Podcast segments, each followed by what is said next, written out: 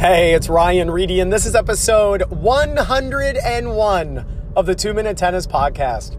So, yesterday I was giving a lesson to a student, uh, an older gentleman, and we were talking, or I was explaining the concept of your intentions drive technique. You know, how do you know how to swing and what grip to use and what spin to put on the ball? If you don't have intentions on what you want the ball to actually do.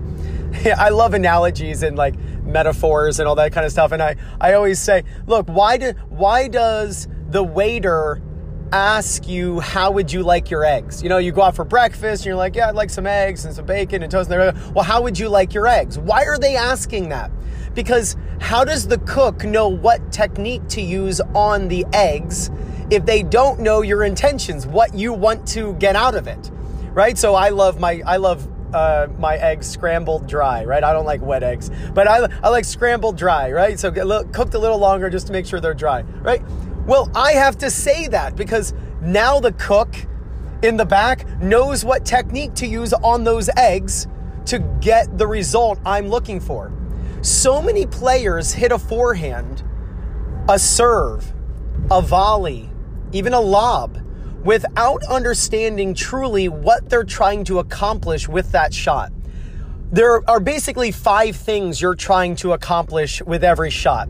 You got to know how fast you want the ball to go, what spin you want the ball to have, how high over the net you want it to travel, where you uh, like the depth you want it to have, and then are you hitting to the left, are you hitting to the right, are you hitting down the middle?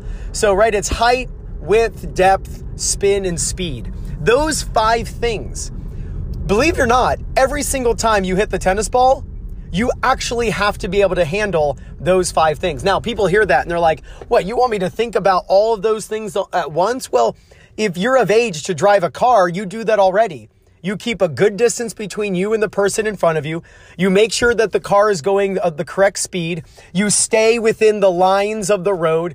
You know, you really take, you've got the pedals, you got the steering wheel, you got the radio, you're looking at the mirrors around you, you're dodging traffic, you're hitting the brakes. Like you're multitasking as you drive your car to the tennis lesson or to the tennis match.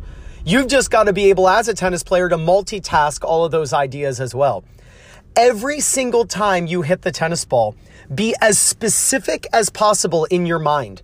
It starts with an air target. Every time you hit the ball, know exactly how high over the net you want that ball to travel. For instance, when you're moving backward, you need to hit the ball really high. When you're moving inside the court, you need to hit the ball low. I did a drill with our junior program yesterday. Our courts are blue and green, just like the US Open. And the court surface is blue and then outside, uh, uh, you know, outside the court is, is green. And I said, look, if you're in the green, I want you hitting the ball high. And if you step into the blue, I want you hitting the ball low. And it made a world of difference. It just clarified in their, in their brain, not just that they should have an air target, but how to actually pair their air target with where they are on the court.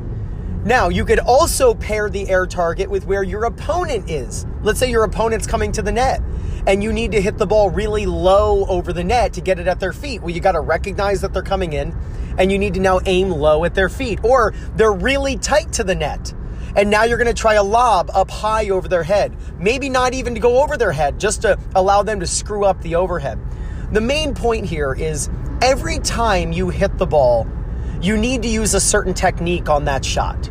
You need to have a certain amount of spin, a certain amount of racket speed. You're trying to make the ball go a certain height over the net. You're trying to make the ball go a certain depth in the court. But how do you know what technique to use if you haven't decided and premeditated what shot you actually want to accomplish? Right? So if, if, if you're a kid that, or when you were a kid and you came home and you're like, mom, what's for dinner? Dad, what's for dinner? And they're like, I don't know. I'm just going to use some random ingredients and I'm going to cook them at random temperatures and I'm just going to make something up.